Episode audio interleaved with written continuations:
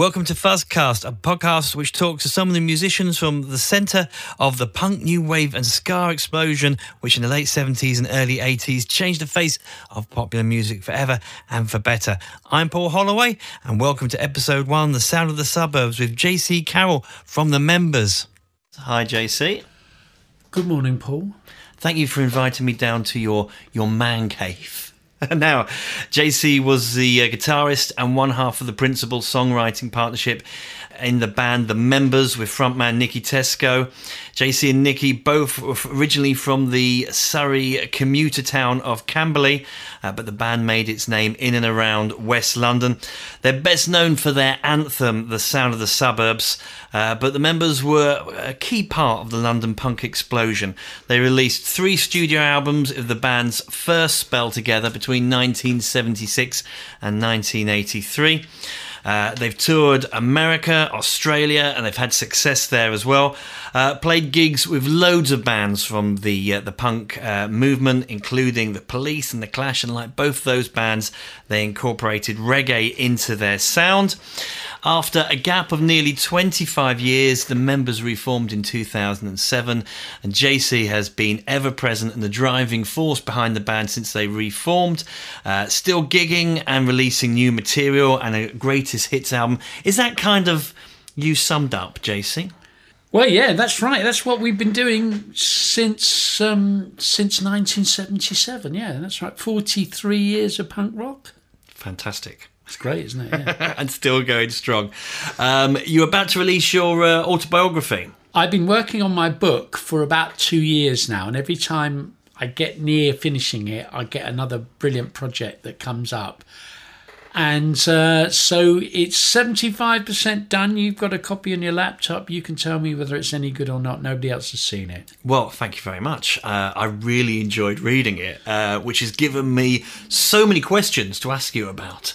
Uh, so thanks for bringing us into your your little home studio. How could we describe this to people? It's it is it's a, it's a thing that I think every middle-aged man dreams of is having a little corner of his home which is full of guitars, uh, computers, posters. Uh, we got Elvis on the wall. We've got Jimi Hendrix. Loads of old um, uh, sort of member stuff knocking around as well. A few sort of copies of vinyl and CDs and all sorts of stuff. I bet you have a great time up here, don't you? Well, this is where I do all my work. I was very lucky. I moved back to Surrey in 2008.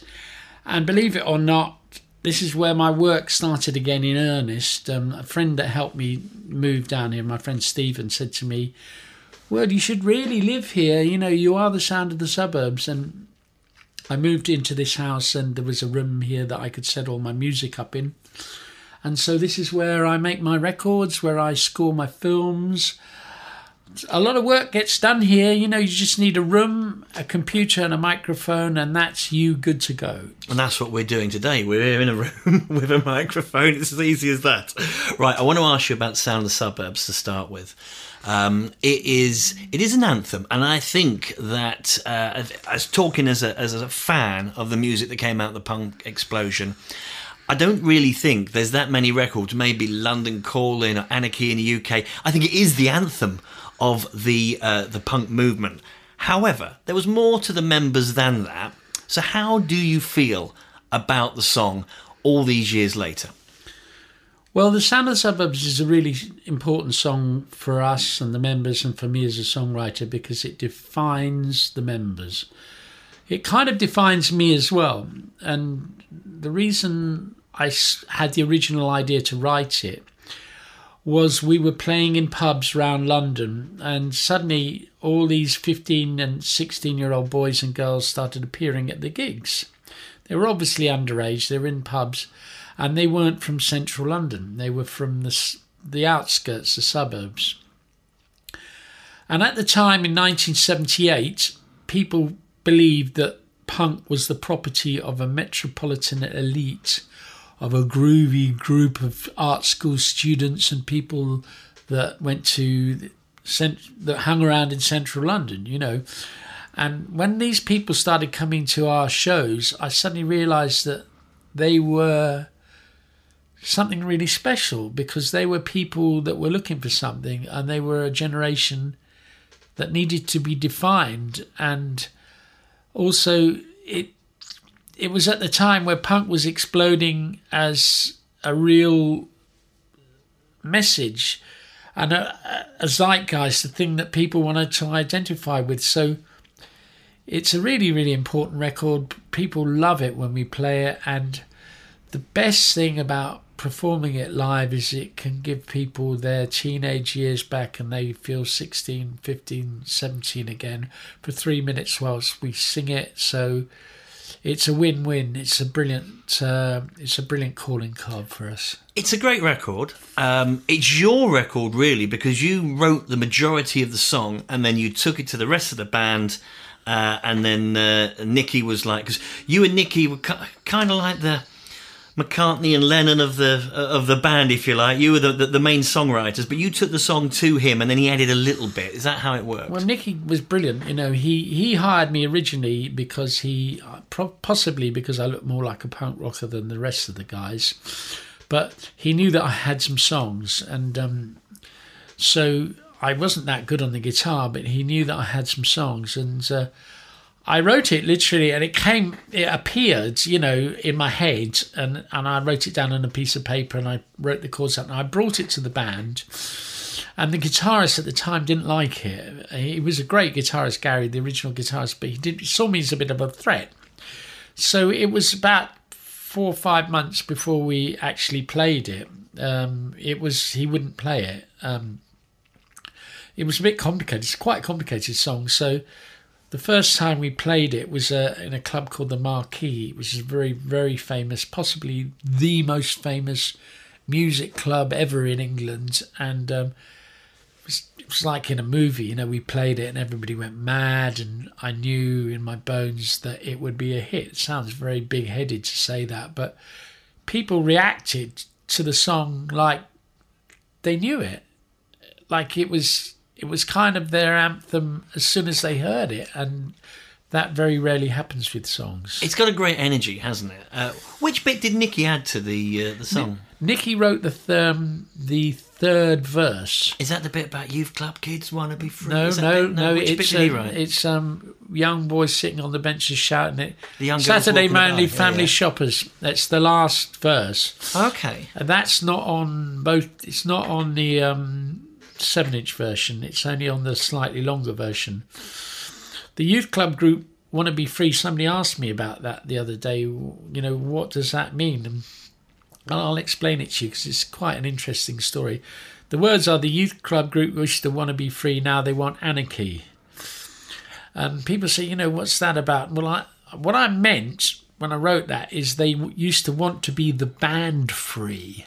Ah, all right. Okay, that makes sense. Yeah. singing all night right now so it means that we all had slightly long hair and we were playing all night right now but then we obviously because now we want the sex pistols and Yeah, yeah. so it was it was about yeah i mean it was it was about people from the suburbs getting into punk rock and um, in a funny way punk rock is kind of a really suburban thing i don't know it seems to be it's uh it's a diy kind of thing That's the whole punk ethos, isn't it? Learn, learn three chords, away you go. Form a band, have a go. Well, I really love the idea that it wasn't about the metropolitan elite and it wasn't just about a few trendy guys in Manchester and London. And I think it, as soon as it belonged to everybody, all these people from these really rubbish commuter towns, then it suddenly, I think, on it, it took on a new mo- meaning for me. And uh, yeah, I mean, it was it was just a great time, you know. And um, And you didn't play that song for, for years in between the members reforming.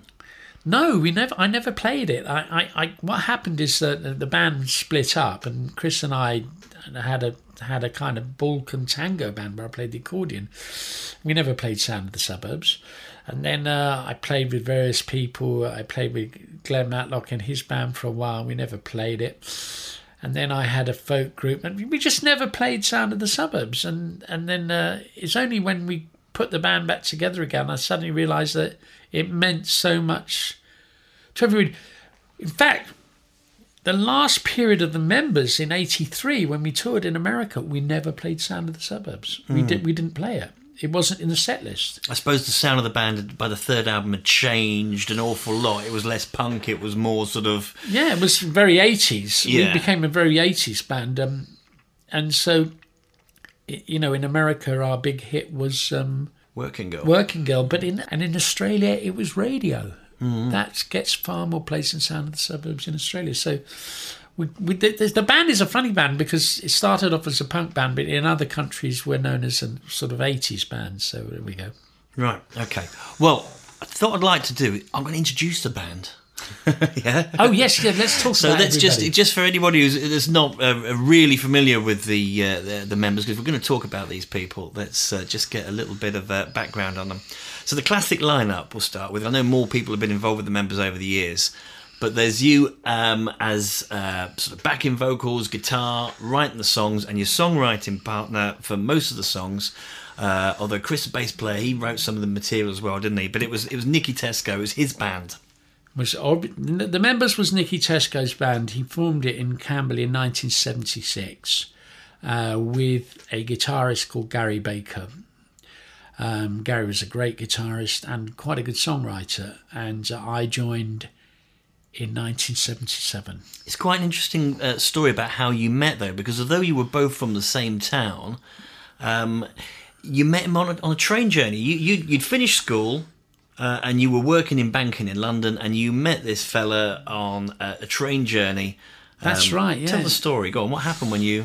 I was just travelling down from London. I used to commute to London. Um, I, with my suit on, I left school on a Friday and I started work on a Monday in a bank. And uh, one day I was travelling on a train journey, and a friend of a friend introduced me to this guy, and he was um, he was coming back from um, his uh, term at Liverpool University, and it was Nick Tesco, and he was a very charismatic guy, and he was. Um, obviously a very worldly wise guy and you know i was immediately impressed by him but that's the first time i met him i never really knew him when i lived out in camberley he he had just sort of appeared on the scene and uh, immediately made an impression he was he was a brilliant organizer uh, a very very he blagged things he was just a great publicist he was everything you wanted to start a band up he was fantastic As a frontman, I I'm looking at some old footage. I've never seen Nicky play live. I've seen the members since you've Yeah, yeah, yeah. reformed, but I, I- I've never seen him live.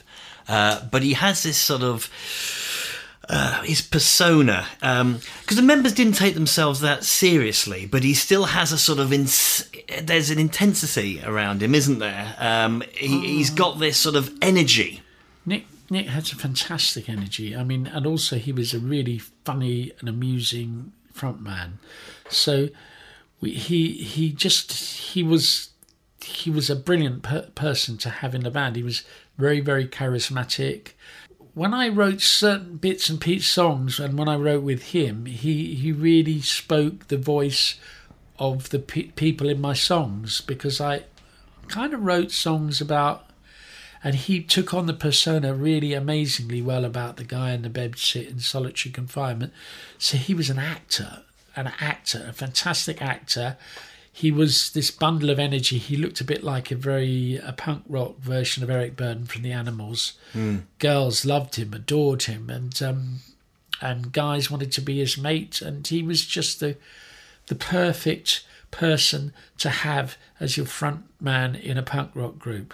and the way that the two of you worked in terms of as, as being the the principal songwriters for the band would it i get the impression from reading your book that you'd be taking the ideas to him here would be a song that's sort of 75% done or whatever and then he'd have that sort of oh this is where we're going to take it is that how it worked Yeah, I mean, he just put his seal on it. I mean, he with solitary confinement, he I, I wrote a song and he just said, look, and he did this soliloquy in the middle. He made this little story up about this guy, and it suddenly it took on his character.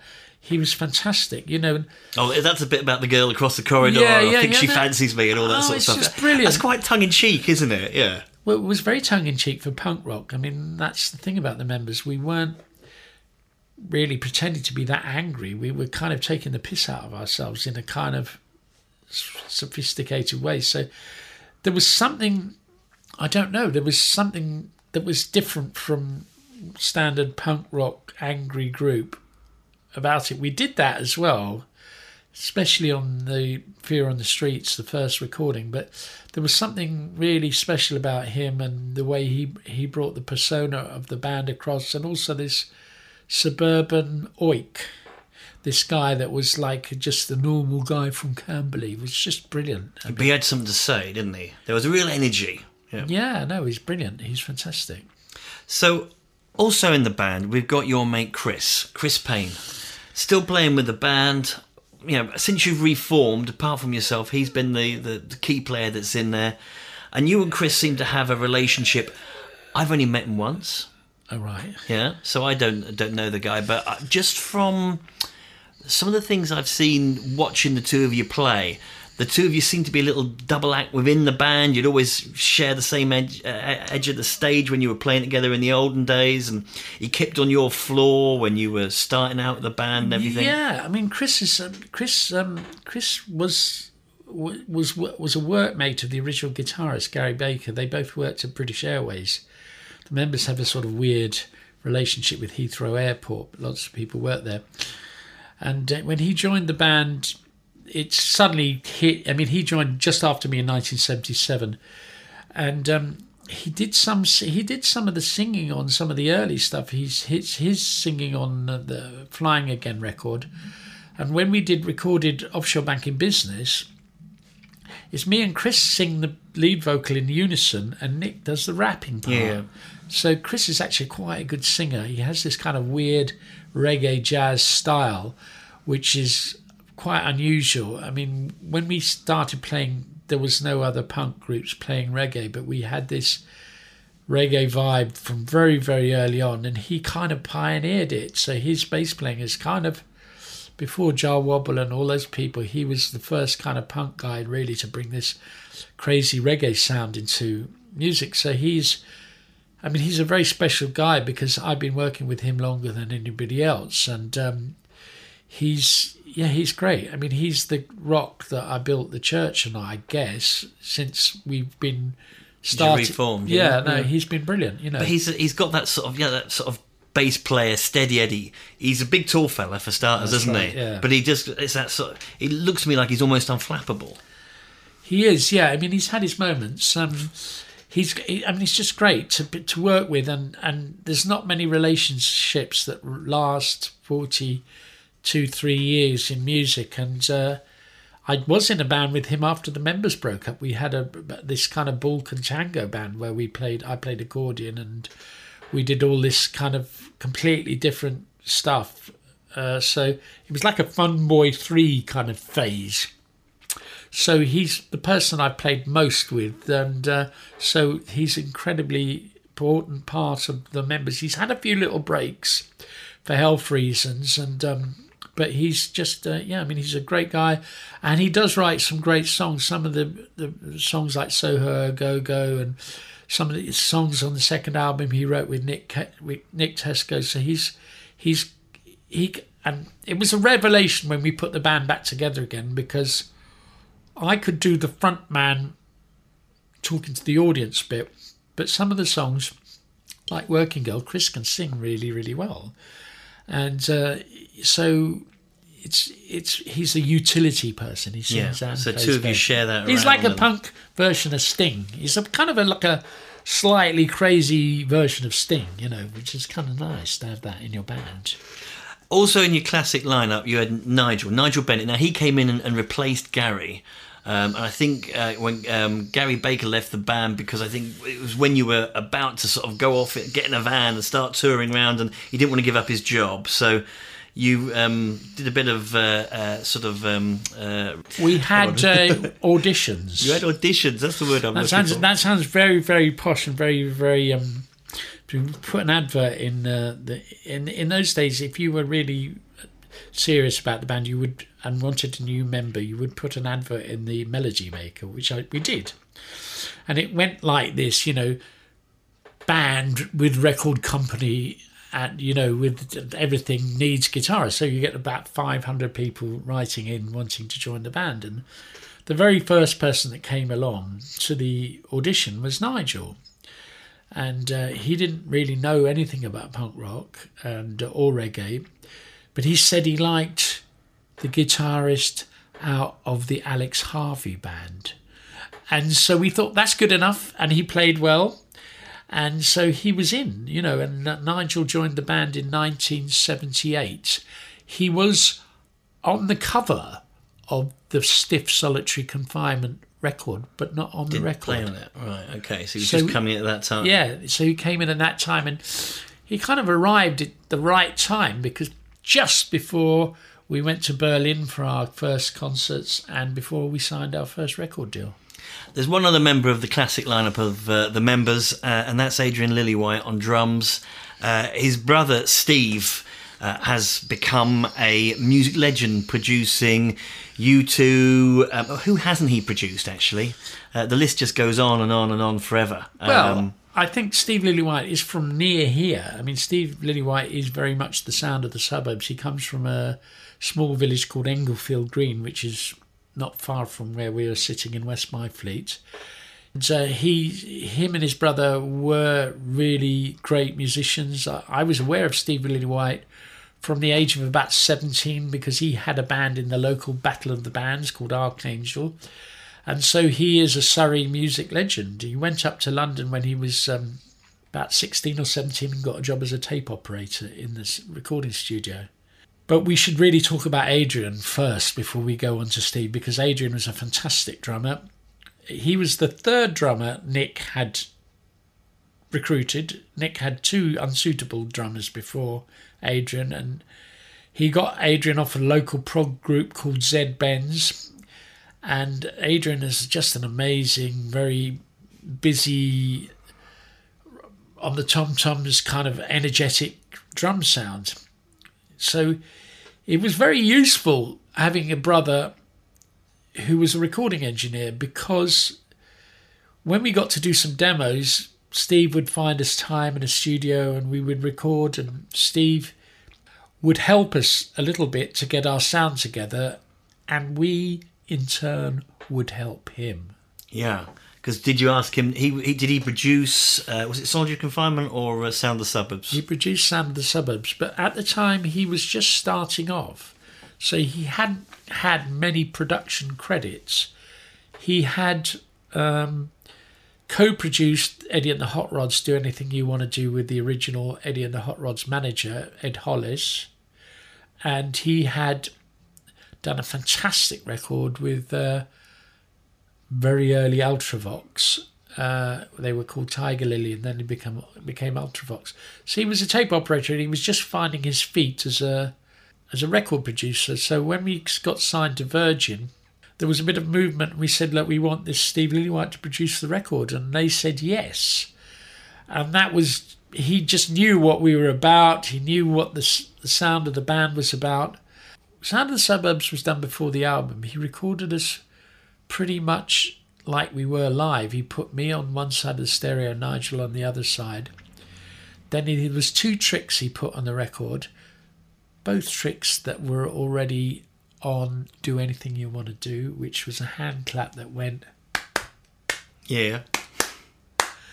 Also, the addition of acoustic guitar in the chorus, shang dang gang gang, and then he, and that was that was his tricks. I mean, the rest of the record is pretty much like we played it live, but we, we were so well rehearsed and so hot and on it.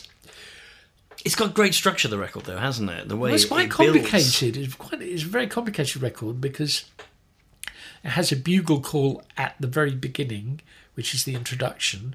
Then it has a verse and then this long eight bars of guitar before the first chorus, which shouldn't work but does. Then it has another verse and the chorus, then a middle eight, then this kind of dreamy kind of middle that's instrumental bit. And It's it's before it explodes and goes up another notch. yeah, yeah, it's it's it's it's a strange, and it's got tempo changes. It's got all sorts of things. But Steve really was part of the sound of the suburbs because he was part of the gang from out in Surrey here, and so he was very much part of our sound and part of the band really uh, with his brother. You know, they were. We, we had two sets of bro- my brother came and helped me at one stage as well but it was yeah it was like a family thing you know Yeah. Okay. that brings us on talking about your your brother uh, Paddy and how he helped you with the band. Um, so when you left school, you left school. Uh, and I think you had a weekend where uh, you went down and uh, and did a bit of uh, pottering around uh, in the down in Devon or Cornwall or somewhere, right, did you? yeah. And then this next Monday, you were starting straight away working in the city. Yeah, we didn't muck about with this gap year the thing. I had a gap weekend, left school on Friday and started work on Monday. And I went straight into work in a bank, like most respectable grammar school boys did. You know, if you were, you had a couple of A levels, you got a job in a bank. And I went off to the city in the commuter train fr up from Surrey, and uh, that was my world mapped out for me until I bumped into Nick Tesco.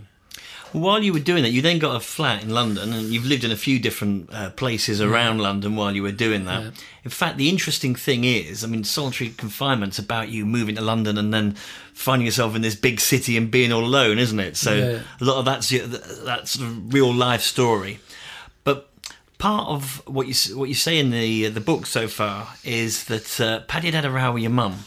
That's right. My brother had my brother Paddy was the first into most scenes. He grew grew his hair long first when we were kind of into heavy metal, and then one day he cut his hair off and he stuck a safety pin through his um, ear, and my mum chucked him out. And he went to the phone box and he phoned me up and said, "The mother's phoned me out, thrown me out. Can I come and live with you?" And I said, "Yeah, I've got a bed sit. You can sleep on the floor and um, till you get yourself sorted out." So he came up to town, and um, he was really great to have him in town because I just started going to these punk clubs on my own to the to the Roxy, and so it was great to have a mate to go with. And there's no better mate than your older brother. So me and Paddy used to go to the to the Vortex. It become the Roxy gone slightly out of fashion. So by the time The Roxy wasn't open that long, really, was it? it was a very very short period of time. Did, did did the members ever play there? The members did play at the But before you were in the band, Before yeah. I was in the band, Yeah, yeah. And so with, they played with Ed Banger and the Nosebleeds, which is a sort of offshoot of uh, Slaughter and the Dogs. Yeah, yeah. Mor- was Morrissey? Which band was Morrissey with? Was he with? He was in Ed Banger He was in. Ed Banger. Yeah, Yeah, right. yeah. Very, very briefly. Yeah, that's right. Yeah, that's right. Yeah. So, um, so yeah, so the scene moved on quite quickly from the the Roxy to the Vortex, and uh, it was there that I went with my brother and made friends with people I still know today, and it was the centre of punk at the time. You could get see three bands for a quid on Monday night. Would be the Stranglers. X-Ray Spex, the lurkers, you would see all sorts of things. And I didn't know at the time that within six months I would be there on the st- up there on the stage, and uh, you know, and it would start defining me because I wasn't really that musically active. It was Nick Tesco that really said, "Right, oh no, you've got to join my band and go and buy yourself a new guitar, and we've got to get this thing sorted out." So it was a very exciting time. I thought I was just going to settle down and with a comfortable life in a bank. So you, you think if, if your brother hadn't been kicked out when he had, then maybe you might not have. Yeah, it was just that thing in the scene. How did it get back to to uh, to Nick when he asked you? Had he heard about you, or I had a reputation of as a guitarist and um, singer uh, around Camberley, and that's he had heard about me, and uh, But that was from back when you were a lad. Before you'd.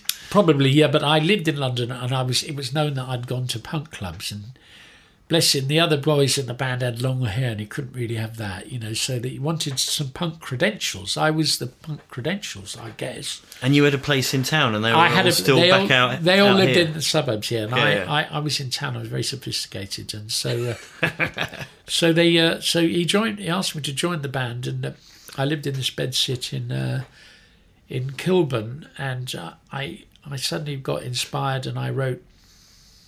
Uh, in the, I wrote the three songs that uh, Chelsea nightclub, Sound of the Suburb, uh, and uh, Solitary Confinement. In that, which were three songs about a suburban boy going to London. So Yeah, yeah. it was the kind of three songs that defined my contribution to the first album because there were some other really great songs on there. I don't want to take anything away from what Nick and uh, Gary wrote because they wrote some great songs and.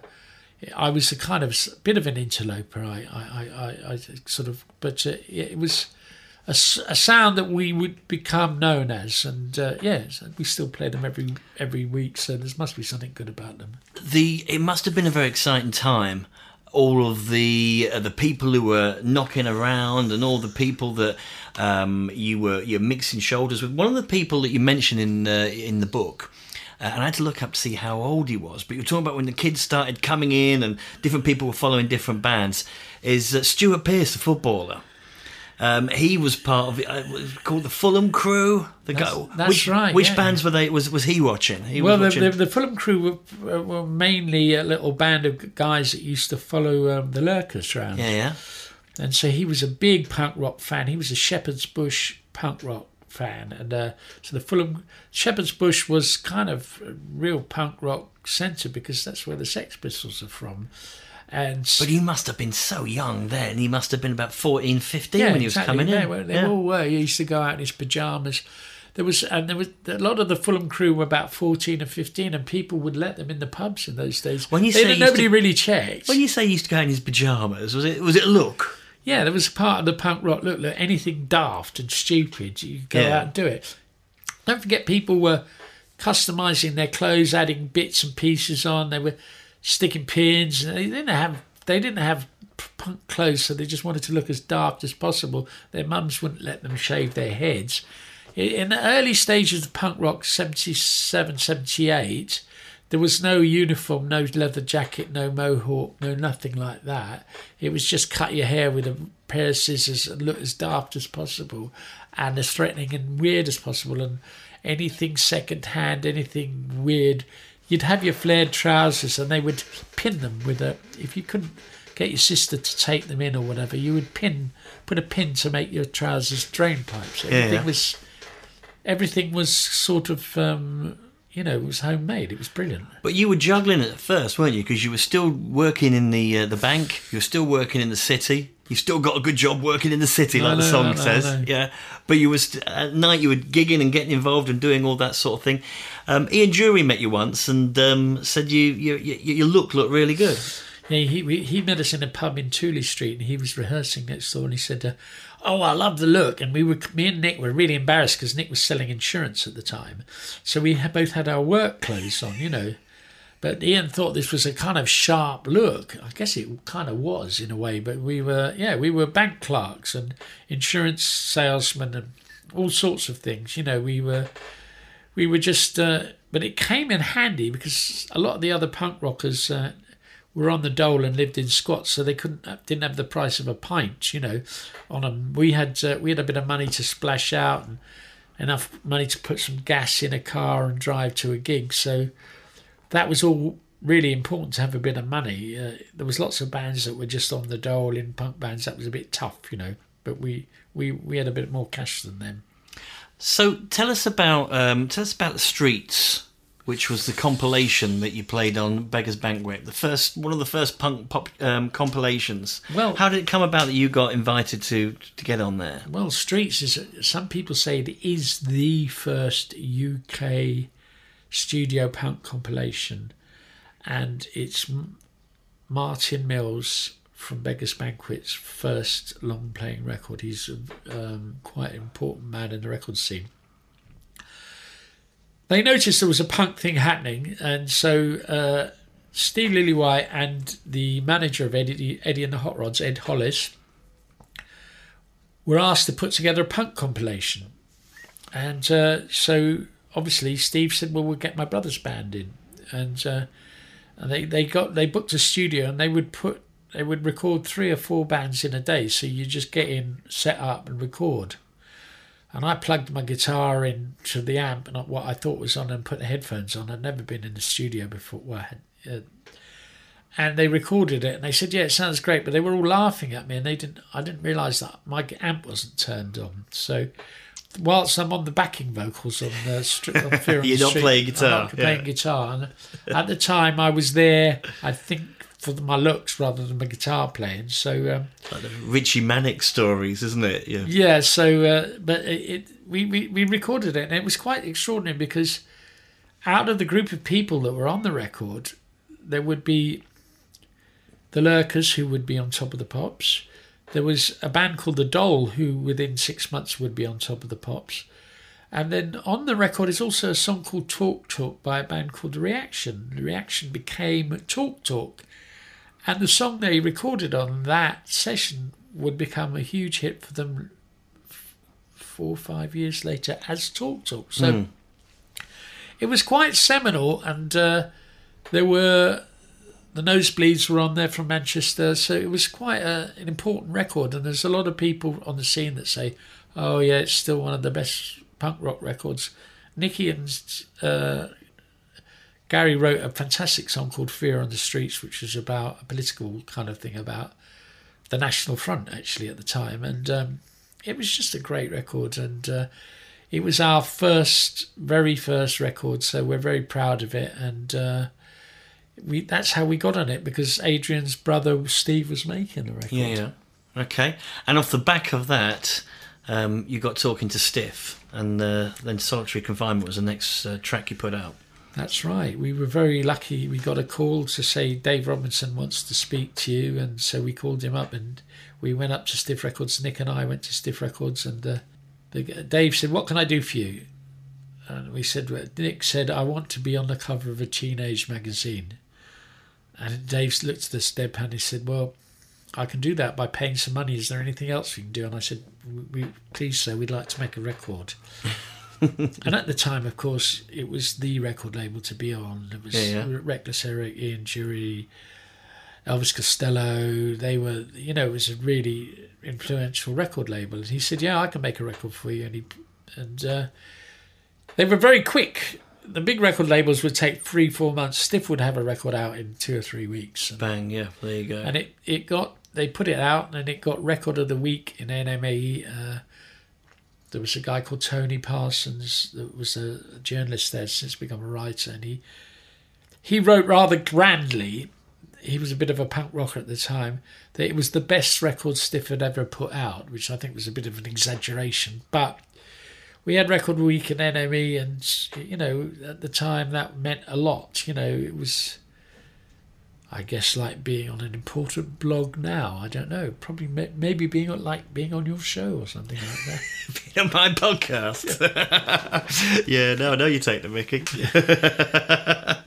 but uh, that was uh, that moment with Stiff, getting in with Stiff, like you say, they did have that reputation of really um, caring about the music and doing something different. They weren't just another uh, record label, were they? They were getting in there and putting stuff out. Well, like uh, Beggars Banquet at the time, they were called an independent label, so they were independent and of the big record labels, and they did things very differently. They had actually quite very strange and weird combinations of people. They had people from the pub rock scene. They had all sorts of strange records on the on the label. It wasn't just punk rock, although they did have the first punk record, Neat Neat Neat, and the first punk hit, The Damned.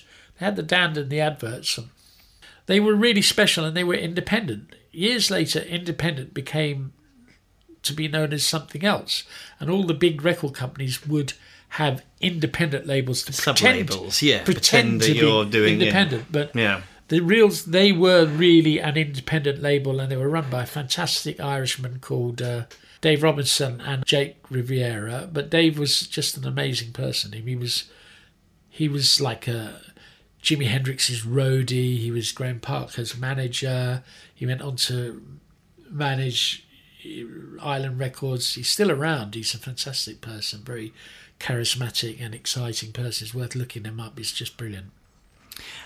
And off the back of that, you had the opportunity to uh, go and sign for Virgin. I've heard, I've seen some stuff online with Nicky talking about how there was a little bit of when you're signing the the record deal to get you the thing you really want, so you can put the album out there and and do all that and take it to the next level. There's a is this selling out the punk? Was there any of that or?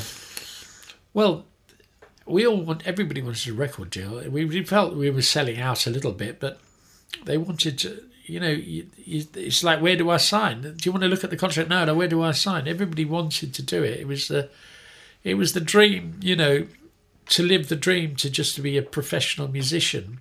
We thought that you needed a record company to validate what you were doing.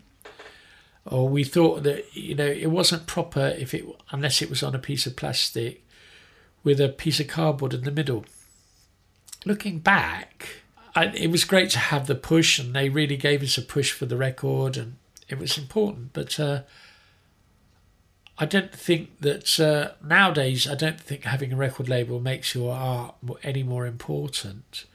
It, but it's handy to have somebody that takes it to the BBC. And it all happened in the way that they it should have. They they got they got put the record out. It was the perfect record. They paid a man to take it to the BBC as you had to in those days, and we got on the radio and it became a hit. So You're on top of the pops, and the world's your oyster. That's what everybody would dreamt about. You, Yeah, you always wanted to be on top of the pops as well. They you thought that was job done, you know, but that was just the beginning, really. Or uh, it's uh, we went to Berlin and I, we gave up our day jobs. And uh, Gary didn't come, Nigel came, and uh, Berlin That was the point when Gary sort of was like, um, I no, he yeah he he went on to become a an airline pilot yeah. And uh, we we went on to become very briefly rock stars. Before you got in that van and drove all the way uh, over uh, to uh, to Berlin, It was just amazing, you know. Suddenly, we one minute you're working in a bank, and the next minute you're playing in a club full of weirdos and the Hell's Angels in in uh, in Berlin. It was just a really interesting and strange experience, and also a baptism of fire because it was one of those things in your life. Your life will never, ever, ever be the same again. that was it. It was a rock and roll. yeah, we were. You were kind of condemned, you know. There was like you weren't. uh, For me, it was you know it was the end, beginning of beginning of a different lifestyle to one that I had planned out for myself. But you drove all the way over there, or you were driven all the way yeah, over we, there. the guys they they sent a guy in a van to pick us up, and they drove us out there, and you'd have to go through communist the corridor, and it was just amazing. And it was the time Bowie and Iggy and everybody were out there. It was like the groovy place, and it was kind of like punk. The Berliners took punk rock very seriously, and it was there's something about Berlin that's very punk rock. It's kind of very gothic, very G E O T H E, Goethe is very German in its totalitarian negativity. So they saw it not as just like some Herberts from the suburbs, they saw it as a sort of real art movement. yeah, yeah. And the guy that ran the uh, nightclub that we played at the SO36 was a famous artist, and so they saw it as an expression of art, and they took it to the a real Germanic conclusion that wasn't really in our minds. So they saw it as something really quite quite amazing, and in a funny way, they they built on it, and also the graphics and the ideas of it became expanded in Germany. It became a really important punk center, and it is kind of now. Uh, it's it also in England it was seen as a kind of fad, you know, that would pass, but in Germany it was kind of something, a next stage of of music that they or not just music of lifestyle of art of design and everything. And it became something they a concrete base that they could build something much bigger on. So you had quite a wild time while you were out there. And uh, Nicky wasn't in the van when you came back, or? Yeah well, he went completely bananas you know and he was he just disappeared when we went when, when we were supposed to come back he'd gone. He was up partying with people so the uh, fir- Buzz and Robin's first job as a manager was to try and send a send him a plane ticket to come back from Berlin. He didn't want to come back.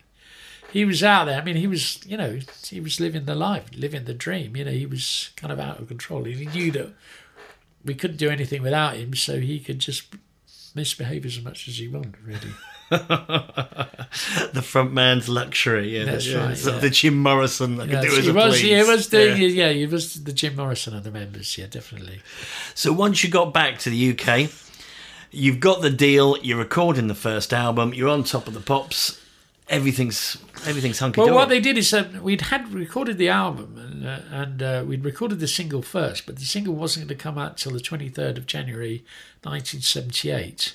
But we were signed to Virgin and they were flexing their muscles. So Devo were on tour, so they said we'll put them on tour with Devo. And we got to play the Hammersmith Odeon and Manchester, somewhere in Manchester, Birmingham Odeon. We got to play Newcastle. We got to play all these big concerts playing with Devo, which was brilliant. So one minute we're in pubs, and the next minute you're playing in Hammersmith Odeon, you know. So it was definitely Pinch Me, I'm Dreaming, and it was all brilliant, you know. And uh, we lived a very dissolute you know, we you know we thought, well, we're rock stars now. We have to get drunk every night and all that sort of thing, and we did. Yeah. And d- during that period, Chris went a little bit off the rails, and you. Uh, after the after after the the record was a hit, uh, Chris had given up his job. He'd been an aircraft uh, maintenance engineer since the age of about sixteen, so he was about suddenly he didn't have anything, you know, and we were all taking drug, uh, taking drinking a lot, taking drugs, doing whatever we wanted to, and he had a, like a nervous breakdown, and uh, it it was uh, probably on the first or second tour, so. February, March, we, we had to have him committed uh, to, uh, and my brother came, and Paddy came and played guitar, bass guitar for us while uh, Chris was in hospital. You keep it, were you keeping an eye out for him though, keeping his, his place in the band? And yeah, we sure were. Yeah, right? we, we did. Well, originally he wasn't well, so Paddy came on tour with us to to keep an eye on him.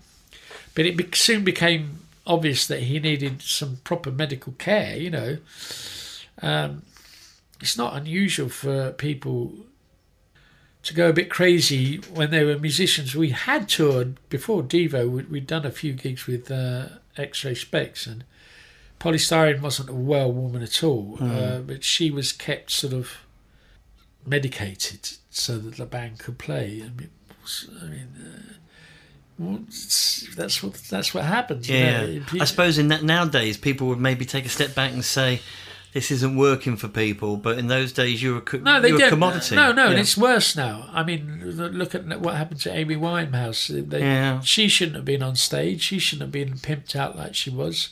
She should have been having proper help. I think uh, also the th- I think the thing is as well. Often when you talk, this isn't uh, an unusual. That woman in the. Um, it's not an unusual story, is it? Because you hear uh, the specials, loads of people. You get that fame, you get that adulation, but the record company wants you to do these dates, dates, dates, dates, dates, dates, dates, and it burned it burned a lot of people out, didn't it? But um, I think when you get to a stage that you know, once you're a little bit older, you can take control a little bit more and say, well, actually, you know I mean, there's some really amazing, there's some really terrible examples of what happened, you know, to people, you know, the people that had drug problems, Sid Vicious, you know, there was uh, Shane MacGowan and the Pogues, you know, they, they were quite happy for him to be drunk the whole time yeah. and, and, everything. As long as you're able to perform, then it becomes a problem. Yeah. yeah, and then and but a lot of these people in like some stages were just only just about to perform, and the audience didn't seem to mind. They said, "Oh, it's great." You know, we saw them; he could hardly stand up and yeah, everything like that. And so, as long as there was people making money out of it, they didn't really give a fuck about the person on the stage, because as long as there's an agent picking up fifteen percent and a manager taking twenty percent, I don't really care. So just that's the way the world works. You know, once once they want you, they want you, and if you're hot, they they can make you you have to work. Yeah, but it's also that thing about closing ranks, isn't it? I mean, like with with the Clash, when Topper wasn't well, there was that sort of thing about well, at the end he couldn't do it because he was in such a state, but the band tried to protect him. I think were you trying to do the same thing with Chris? Well, you do. You try and protect him uh, until he can't actually do his job, you know, and then you say, well, we had to, he had to get specialist help. We put him in the Priory, which was cost a lot of money at the time, but. Uh, he got better and he came back, you know, and um, but it's you know it's, it's you become very very self interested if you think that the, you know, the the band is the most important thing, you know, and I don't know, it's just it was a crazy time and there's lots of drink and drugs, you know, and uh, that's what the music business was like. I don't know if it's as many as much drink and drugs now, but uh, it's different now though. There's the, the, bands that are there. I don't, you know, you and I don't know, but the sort of music there. There's nothing like the punk scene now. There's, No. there's nothing where there's you know there, there's less and less. You go for a ta- talent show, do you? Maybe rather than uh, yeah, yeah, you no, no, it's not. It's not like that. Um, I mean, don't forget the, the punk scene was very short lived. Actually, originally in England, it only lasted about eighteen months, and yeah. we went on tour in the summer of 1979, and we went around the world. We went round the world in less than 80 days. We toured America, Australia, New Zealand, and we came back. And they said, "Oh, it's over now because it's ska now." And so we were told, you know, and we were more or less, we were more or less put on the scrap heap by the end of 1980. They said we don't really Even though you had that reggae sound to your band, it was no, just like no, this no, is yesterday's. It has to be yeah. fast, and it has to be ska, and it has to be the body snatchers and madness and specials. So it was very strange that that it was kind of dumped. Uh, but whereas in America, punk rock went underground and it emerged ten years fully fledged like a butterfly as grunge. And the people that had been playing on the punk scene had sort of, and there was a proper alternative scene in England, it wasn't really an alternative scene. It was like the pop scene. You were playing the top rank and all those kind of places.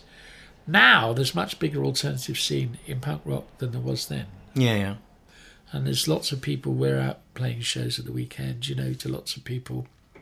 You know, it's it's there wasn't an alternative scene. It was you were it was you were playing in the same venues as uh, as the big rock acts or as as the big pop acts. You know, so it was it was very short lived. When you were on that tour, you, you off you went and you went to the states, Yeah. um, and uh, various gigs you played there.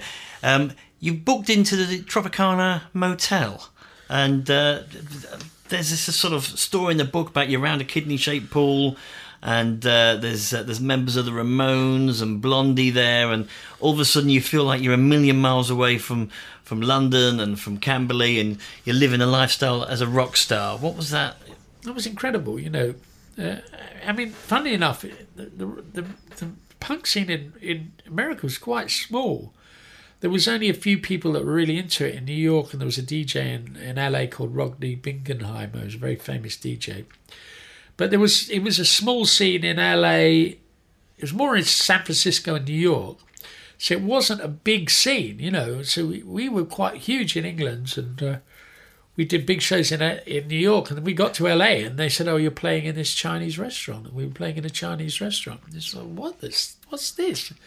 So it hadn't really taken off there. America was still about the Eagles and the big, big, big rock bands. So, uh, but we got there, and, and the Ramones and Blondie didn't really mean anything outside New York Yeah. and they didn't for a long time. So, I mean, the Ramones were playing small gigs in New York, and they came to London, and suddenly they're playing the Roundhouse. That was a big deal for them. So, it was, but it was amazing to be out there, you know, and suddenly meeting all these people that you, you read about in the newspapers, and you were part of the scene, and it was just incredible, really. And you know, it's you, it was you know what you dream of. You would you wouldn't even dream. I wouldn't have even thought that I would be in LA doing a gig. You know, two years beforehand. I just thought I would be working in a bank. So it was a great, great thing, and I loved the travelling, and uh, I liked doing the shows, and I met a lot of people, and uh, also we were very bad boys. You know, just partying the whole time and all that sort of thing. We thought that was brilliant. You know, I don't really think it's that brilliant now, but. At Well, you're time, young once, aren't you? You're only young once, yeah. yeah. When you flew, you left New York, and went straight to was it New Zealand or Australia?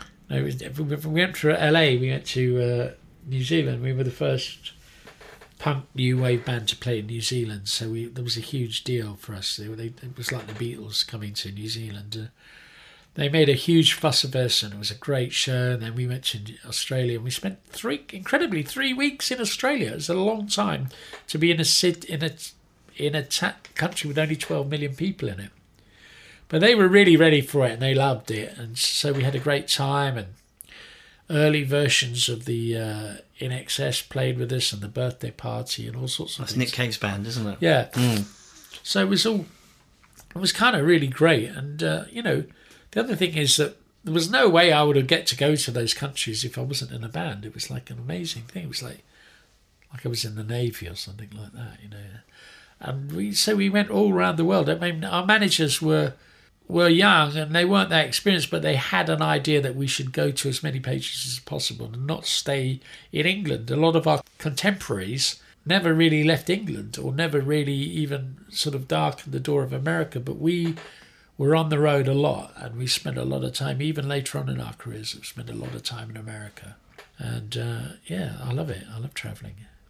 Let's talk about the risk that the band took when you, after the success of Sound of the Suburbs, you decided to release Offshore Banking Business as your second single. It seemed like a bit of an unusual choice, with it being a very different kind of record. Well, it was a huge choice. I mean, the thing is, I, I, I was sitting in my bank one day and um, it came to my attention there was these these little fiddles that people could do without to avoid paying UK tax and I suddenly noticed it was being done on an industrial scale by large companies, and I just thought this is wrong. I mean, so I sat down at my desk and I wrote these words out, and I and I wrote phoned up Nicky Tesco, he was working, and I said, "Look, I've written this song," and he said, "It's brilliant." And it was brilliant like that. I mean, he was so supportive. So, so I wrote, I did the wrote the chords out, and, and we knocked it out, and then we had this reggae song about banking irregularities or tax. Uh, what did the guys at Virgin think about that, or was it like this is what we want to put out? Yeah, it was was, and we were flavour of the month. But they what they wanted to put solitary confinement out, but we said, oh, we've already done that. It should have been, but. It was a magical thing happened is that uh, Steve Lillywhite said, "Oh, it's a reggae song. We should record it at Island Studios. Island was the headquarters for all reggae in England. It was run by Chris Blackwell. That's where Bob Marley recorded so off we went to Island Studios, and in the corner of Island Studios, there was these musicians that hung around there, famous reggae musicians, including Rico Rodriguez. And he, Steve said, "Oh, we should get Rico in," you know. It's just like Steve saying, "This is before he was doing the stuff with the specials." Yeah, yeah, yeah. Before that, mm. yeah. Rico wasn't really busy. He'd, uh, I think he'd played on some uh, Bob Marley records, and he he'd done, made a great solo album on. Uh, and he was an old ska player. So, so we I, we got the song up and we said, "Here's the song." And Chris played a bit of piano, and Nigel played a bit of organ, played a great guitar solo, and it was decided that Chris and I would sing the lead vocal as in unison, and Nick would do this rapping part, and. Uh, so that's how it worked out, and it, was just um, we recorded it, and it just sounded great. The record sounded great, and do you remember making the video? I've had a look at the video online, and it's very strange. well, should, anybody put, listening to this should go and just uh, put it into your favourite search put, engine. They maybe put dark makeup on. I'm not quite sure, but it's very odd, right? But it's a great video, and um, and it's a great story because not many people get the opportunity on their second record, big record, to say something about the world that you think is wrong with it. And you seem like I think it captures what the members was about because although you had a serious message there in that video and in that song. Nicky's playing this banker character, throwing this, and you look like you, you, Chris and Nigel look like you're just having you're having a ball. Yeah, yeah. I mean, it's brilliant. You know, we're, we're living the dream. You know, but it's a great video. It's a fantastic song, and uh, we've got this huge, legendary horn player playing with us, and and the, and and obviously it's nothing like Sound of the Suburbs, but Sound of the Suburbs you can't underestimate how long it was in the charts. It was in the charts for six, seven weeks. It was there a long time. It yeah. hung around a long time. People loved the record. It sold in those few weeks. It sold a quarter of a million copies. You know, huge selling record. So whatever we did, we could have, we could, you know, we could have sneezed and they would have put it on the radio. So and how was Rico? Did was Rico? Because he's obviously, um, you know, a few years older than the rest of the band. He's been around for a bit. How was he? Oh, he was a lovely man. You know, yeah. we we got to do uh, Top of the Pops, and we, I sat in the basement of uh, the broadcasting house with him, and he told me all these stories about working. It's on Wareika Hill with all these Rastafarians and these he sang me these Rasta hymns, which are a bit like Protestant hymns. Yeah. And he was just a lovely guy, and I sat there, and him and Dick used to smoke the weed and all that sort of thing. And uh, Dick was playing um, with Flugelhorn. him. Yeah, Dick Flugelhorn. was Flugelhorn. Mm. Yeah, and uh, and we went around the world, and but when we came back, they were with the specials. Yeah.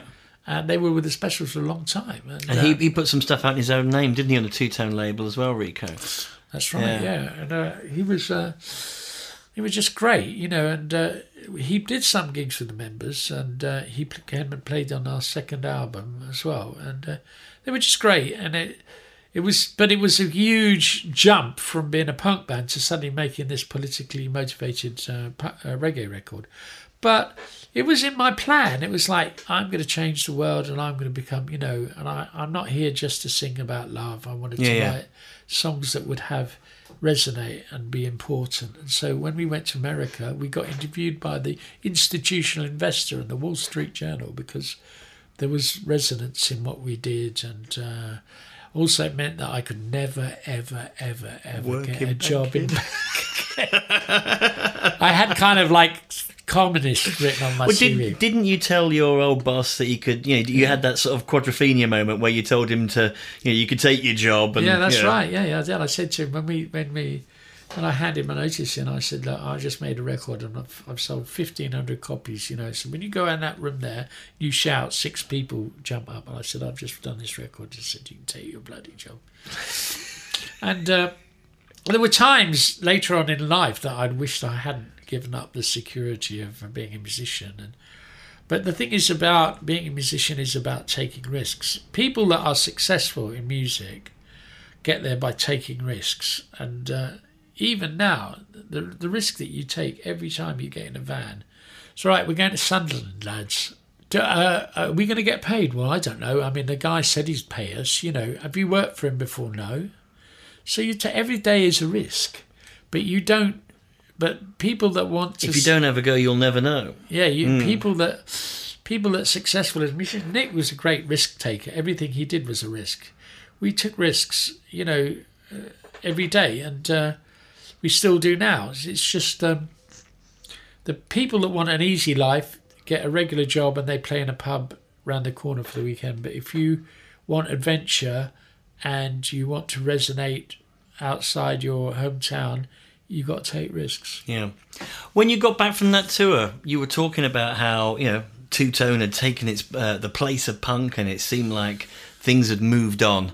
Um, and it was around about that time that Virgin called you in and said, thanks, but no thanks. Well, well, That must have been a horrible feeling. Yeah, well, what happened is we, we went in and said we we wanted to uh, sack our manager, and they said, well, we were thinking of dropping you, but they, but what they did, which is even worse, they said we've got this great new record. You want to hear it? So they played us in the air tonight by Phil Collins and saying this is our new artist, this is our new direction. So they're already dumping punk and going for Phil Collins in the air tonight, and I still hate that record. I was, just I was listening to it, and I thought what's this about then? I can feel it coming in the end tonight. It didn't make any sense tonight. And then there was this big drum roll, and I thought, that's fucking, that's rubbish, right? So they said, you know, we're not going to renew your contract. We're not going to ask you to do again. So this was probably March 1980. We'd only been on the label about.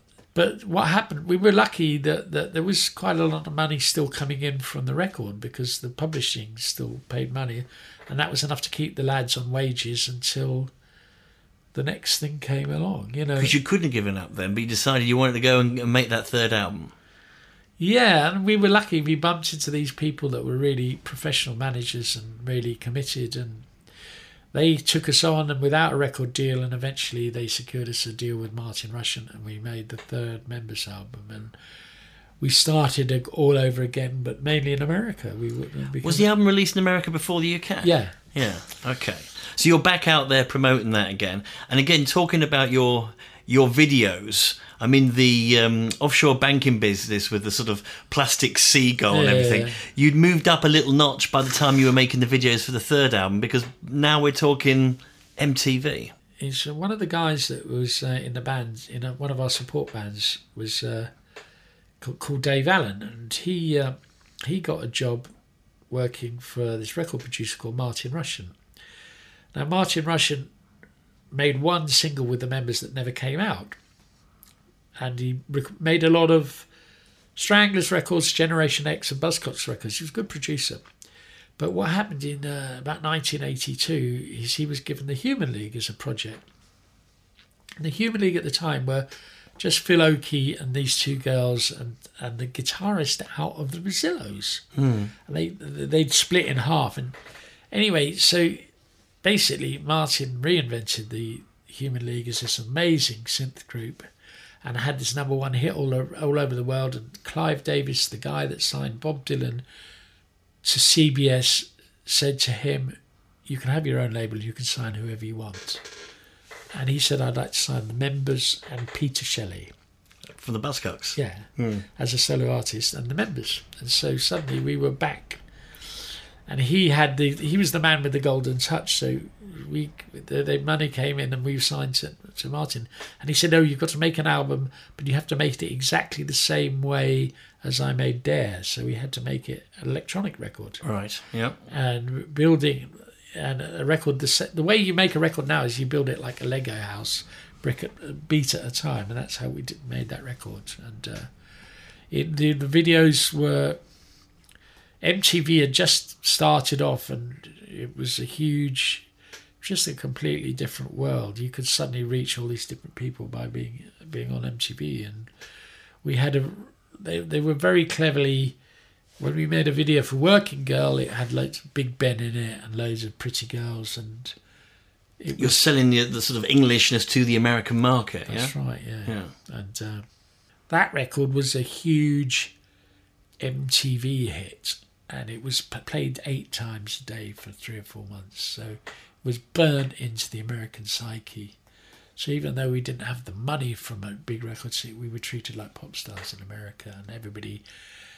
Half of America had MTV, and other half didn't. So you could be on one side of the street and not know who we were, but on the other side of the street, people knew would stop you in the street and they knew you from the videos. And you had some uh, you had some models hired in for, for that video. It was a little bit was a bit awkward. They were it was Well, somebody, yeah, somebody just booked all these models in from a model agency. it wouldn't happen today, would it? Yeah. Well, I think they do that now. I mean, maybe yeah yeah. yeah, you do. You, if you want to make a pop video and you've got money to spend, you just go. They get they get the book. And so, well, that one's pretty. We'll have that one, that one, that one, and that one. But Adrian, Adrian wanted his uh, his His- wife in yeah, he rather had his wife, had his some stand-in pretty right. model. Yeah. we all had pretend girlfriends. Adrian had his uh, his own wife, and we made a great video. And they pushed us in the swimming pool at the end, and that became what the members are known for in America. And then the producer Martin Rushent was a complete genius, and he loved the Beach Boys and ABBA, and he layered all these backing vocals on it. It became this huge chorus, you know and he sang loads of the backing vocals himself. He, in fact, he sang a lot of the backing vocals in the Buzzcocks records. Right. Okay. I was talking hmm. to Pete before he'd passed, and we had a chat about it. Is that he added the kind of a huge hook. Often the Buzzcocks would record, and that Stigl and that wanted to go to the pub and everything, so Martin would do the backing vocals. He'd stand behind and do that. Yeah. So ever fallen in love and all that sort of thing. The big backing vocal part is Martin Rushent Oh. and they're singing on, uh, and the huge, a large part of the backing vocals on "Working Girl" are Martin Rushent as well. And the other hit on that album was was Radio. Big hit in Australia. Big hit in Radio Australia. Also, it was a hit about six years ago for a pair of DJs called Duck Sauce was it? yeah Duck Sauce. It was uh, Armand Van Helden and A-Trak were known as Duck Sauce, and they approached us and said we would like to sample it. And what they didn't, they didn't sample it. They just took the song and cut it up and moved the bits round and put a big bass drum going boom, boom, boom on Yeah. it. Yeah. And you can cl- clearly hear some members' records. They called, re- renamed it Radio Stereo, and uh, it wasn't as big as a hit as uh, they had one called Barbra Streisand, and there was another one I can't remember, but but it was it it, it became a kind of dance floor thing. Even David Guetta was dro- dropping it and everything like that. It was the sort of it was suddenly you're crossing the genres, yeah. it was like a disco. David Guetta was j- dropping it and cutting it up, and that sauce cut it up, and it was uh, it was a, it was a hit in, um, in in Australia, and yeah, it's kind of a good record, but uh, punks hated it. Yeah.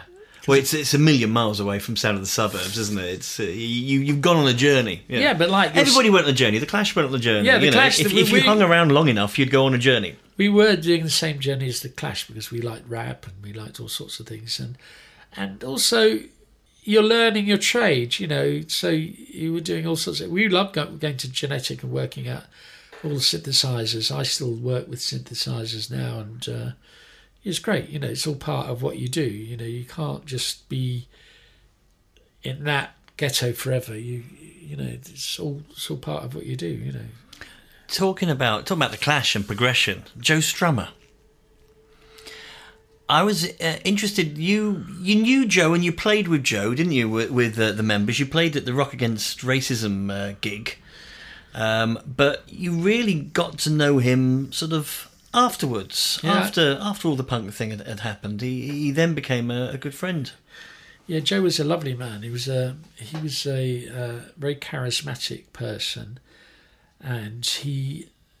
I got to know him at sort of 84, 85 and he was wandering around. He, he was kind of burnt out, and uh, I got to go to have lunch with him and have chats with him. And I played at his birthday party, and we talked about the meaning of life together. And he was just the most charismatic and complex person. He was just a great guy, and out of all the people in punk rock, possibly one of the most charismatic. And he had great messages. I mean, we loved the way he wrote the songs and he he put his message in the song. He was like Woody Guthrie a punk, you know. He was Yeah. just brilliant, you know. And um, I mean, uh, really, uh, people talk about Clash or the Pistols, but the, the, the Pistols were there for so short a time, whereas the Clash did go on that journey, didn't they? And and they brought so much in um, that there was no other there was no other band from that era that really went into all the areas that they went and did it in, in, in such a, a profound and in, such a um, in, in a in a way that that connected to so many people. Yeah. well, what the Clash did, they did something that the all the other bands did. They they stayed together long enough. Hmm. Then they broke America. They went on tour with the Who, and they broke America. and They broke it in a big, big way. Whereas the Pistols are split up by them. Even groups like the Jam never really resonated in America. You know, they they they they hit the big time. They became huge, but he stayed true to his roots. Joe was just a really very special man, and he he they experimented with music. They changed around. They he was just they really they took it a step further and they were inspiration you know they were huge inspiration to us and it was good to play with them especially when we played the rock against racism gig at the uh, rainbow. They came to see us in america when we were touring in america. They were just great. And he was somebody that you won't see the like of again. I mean he he was this charismatic figure that he's what he did far transcended music. Joe was this just political, socio-political figure that was just really interesting, but also equally at home in a really rubbish, sleazy pub than at the Groucho Club in the West End. He was just, he was, he transcended things. He was brilliant. I suppose both of you had sort of come out the other side of the rock and roll adventure when the two of you became because you were living sort of around the corner from each other in West London, and That's right. and that's when you started to sort of really we build both, that friendship. Yeah, we were both casualties of the sort of rock and roll casualties because if you have a period of three or four years of intense touring and you, it leaves you scarred and also it leaves you slightly walking wounded. You're not really fit for normal society because you're used to this weird world and then when they take that away from you you're lost. So when you do a lot of touring and you suddenly you're not on stage anymore, you're you're kind of like a lost sheep, and that's what he was like. And uh, he he said to me one day, I don't know how I was. I'd formed a folk group, and I said, "JC, I don't know how you do it. You know, I can't do it anymore. I've lost." And uh, he was just great. He was just a really brilliant time. And that little time that I spent with him, I learned a lot of how to be and how to behave towards your fans and uh, and how to be genuine. He was just a really genuine person. He was a great person. It was. I think you have to read the story really to read the book to read to know about it. He was good friends with Nicky's girlfriend, wasn't he, from way back when?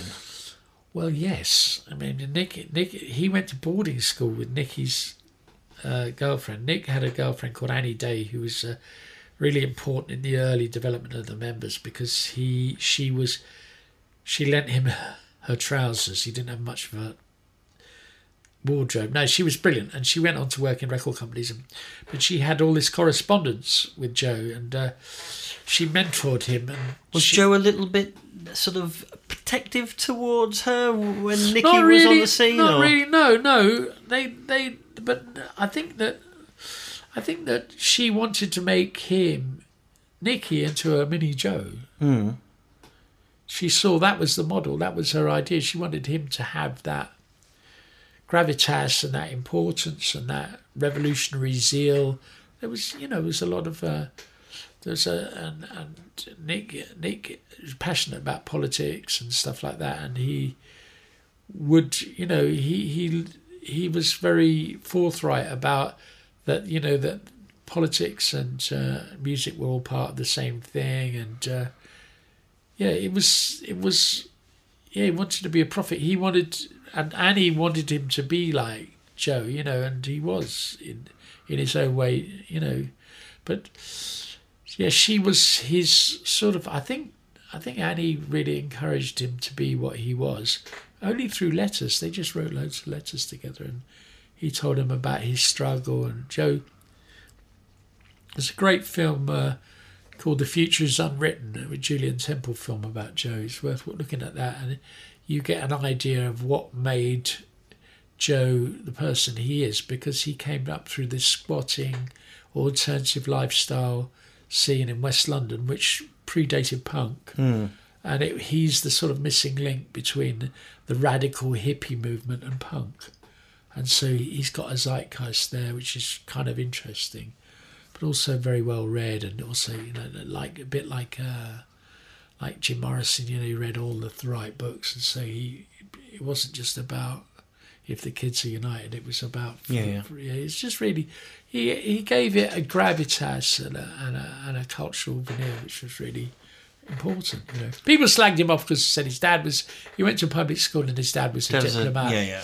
but and there's a certain there is a thing and there's still you see it online oh yeah he's a posh boy and punk belongs to the working classes i personally believe that's all bollocks uh, i think you know it belongs to whoever's got the guts to do it get on the stage and talk about it His 50th. You were, because that was just before he passed away, wasn't it? You were there. yeah they hired my my uh, my folk rock group to play at his 50th party and uh, it was down in a town called Warewell which is in uh, off the A303 that goes past um, Stonehenge yeah and we went down and we played at him his ex-wife the mother of his children had a house down there it was nice we played there and yeah, he, he had he loved parties, he loved campfires, he loved talking late into the night. He was just a really amazing person. I certainly went to his funeral. His funeral was a fantastic affair, a great uh, West London punk rock funeral. And uh, yeah, it's uh, I met up with all my old mates and we gave him a bloody good send off. Your 50th uh, was a bit of an event as well, because you decided you were going to try and invite everybody that you you used to uh, play with in your various bands since the members as well. And uh, the boys all turned up for you. Um, was everybody there at your 50th? Or Nicky was definitely there, wasn't he? Nicky no, and Chris? Happened, yeah, no, what happened is that uh, it's actually in the same venue as we Joe Strummer's funeral. It's a, a place called uh, Paradise in Kensal Rise. And uh, I decided that I wanted to get everybody that I'd ever played with, you know, which included my folk rock group that I'd been playing with on and off for about eight, nine years. And I get them together, and then they get the members together. And so the members lined up. Nigel was in America, so the members lined up as Adrian Lillywhite, Chris Payne, Gary Baker, the original guitarist, and Nick Nicky uh, Tesco. And we played a very short set there. And Had was- you practiced, or was it just you know, no, just, no, just, was just, just- birthday party? It's not, it's not a come- gig. yeah, it's come. your birthday, Yeah, yeah. lads. Let's get the guitar from under the bed and let's play. Yeah, that's exactly what it was. It was brilliant, and uh, so it was that set the the the the band back on the uh, get back together again. That's 14 years ago. I'm 64 now. And in that time, you've been together twice as long as the band was in the original format. Um, you've travelled all over the place. Uh, you've released new materials, and it, it's all happened again. So, when that happened, when you uh, approached Nicky, I mean, I, I, I think it's fair to say you're more, you're the driving force behind the band now. Nicky's done a little bit with you, but not a lot. Yeah, I mean, Nicky had become a journalist, and, and, and I felt he felt that, that his musical life was behind him because uh, we did that show and then we did another show. We, we, we got offered a big show, reunion show, and he decided he didn't want to do that. He, he didn't really plan to perform again, and I wanted to do the songs. Songs I'd saw that a lot of other bands were playing the songs, and I thought do you know what? The world deserves Sound of the Suburbs. It, it's too good a song to. Once the cat's out of the bag, you think, well, why haven't I been playing this? And I hadn't been playing it for 20 years, you know. I thought, well, this is, you know, what. And it's fresh to you as well, isn't Yeah. it? Well, it's is that what- thing with songs that sometimes de- define people. That, you know, they get tired of it, but you've had that long break. So I had a long fr- break, and people people really wanted to hear Sound of the Suburbs, and so we did we did a couple of song, shows for Nicky, and then and the original lineup with with Nigel and everybody, and then Nigel went off and joined the Vibrators, and I couldn't get him anymore, and I had a band called JC and the Disciples, which Nigel did play in. With uh, Nick Cash and Chris and Chris Payne was on the edge of that, and so So Nick Cash's drummer played with 999 as well. no, no, no. Nick Cash is was christened Nicholas John Cash. Uh, the guy from 999 is christened Keith Lucas, and he stole Nick Cash's name or borrowed it. He stole his name. When Nick went to audition for 999 in Yeah, yeah. 1977, and they said, "What's your name?" and he said, "Nick Cash." And they said, "Oh, that's a brilliant name. Where did you make? Did you make that up?" And he goes, "No, mate, it's my name." And and something clicked in. and Keith Lucas has said, "I'll have that." And so the next time Nick saw 999 playing, he'd uh, Although he didn't get the gig, they pinched his name. yeah. And we played with a Nick. bit rum, we it? played with Nick Cash, and and uh, and we. I think I- so anyway, we got we, we had this band called JC and the Disciples. Nick Cash called it JC and the Disciples. It wasn't my idea. And uh, one one day we, we were playing along, and then uh, and Chris came along and he started playing guitar. We had another bass player, and then somebody said, "Oh, we're doing this benefit for the guy from the Ruts. Do you want to play a big show at?" Uh, Shepherd's Bush Empire. And I said, yeah, we'd do it. And I said, but tell you what, put us down as members of the members. And Nick was playing, Chris was playing guitar, and this other guy like, well, hold on, can you swap? And you go back on the bass. And it's like, oh, hold on a second, this sounds like the members, you know. So we started playing. So I went to Nick and I said, can we, I know, like I said, I can't get Nigel. Adrian's not interested anymore. He's got a business selling real estate in um, Cape Verde Islands. I said, uh, is it all right if I take the band on the road? And he said, well, I'd rather you didn't. I said, yeah, but people want to hear it. And he said, okay, off, off you go, you know. And so I, so we But started. he's played with you a couple of times. he has done it. No, no, we, He's done a couple of guest then, appearances. then we then we got uh, then uh, then Nick Cash got ill and uh, he uh, we were about to go on tour in Europe and Nick phoned me up and said JC I can't do it I've got this heart thing I've got this uh, procedure you had to have stents put in thought what, what the fuck am I going to do so I phoned my mate Dave up and he said well Rat might do it so I phoned up Rat, Rat Scabies. so I phoned up Rat Scabies and he said yeah I'm broke I'd like to do it so he became the drummer of the members for three years But does that, as, as well as being the members touring again, you've also got the added bonus that you've got a member of the Damned there that people Oh, want to come yeah, and see. Yeah, yeah, it was the legend of the damned, you know. Mm. And so that uh, gave a whole new gravitas because Rat had been not seen for a long time, you know. He hadn't been playing or anything like that. How well did you know him before he started playing with the band? I'd, I'd met him on and off round the scene, and you know, I knew him from. I saw him at. I just knew him. It was a small scene, so he got in the van. I didn't really know him at all. You know, we went on tour together, and that's kind of like you get to know somebody pretty quick. But he was. I mean, he's a fantastic drummer, so we had him for.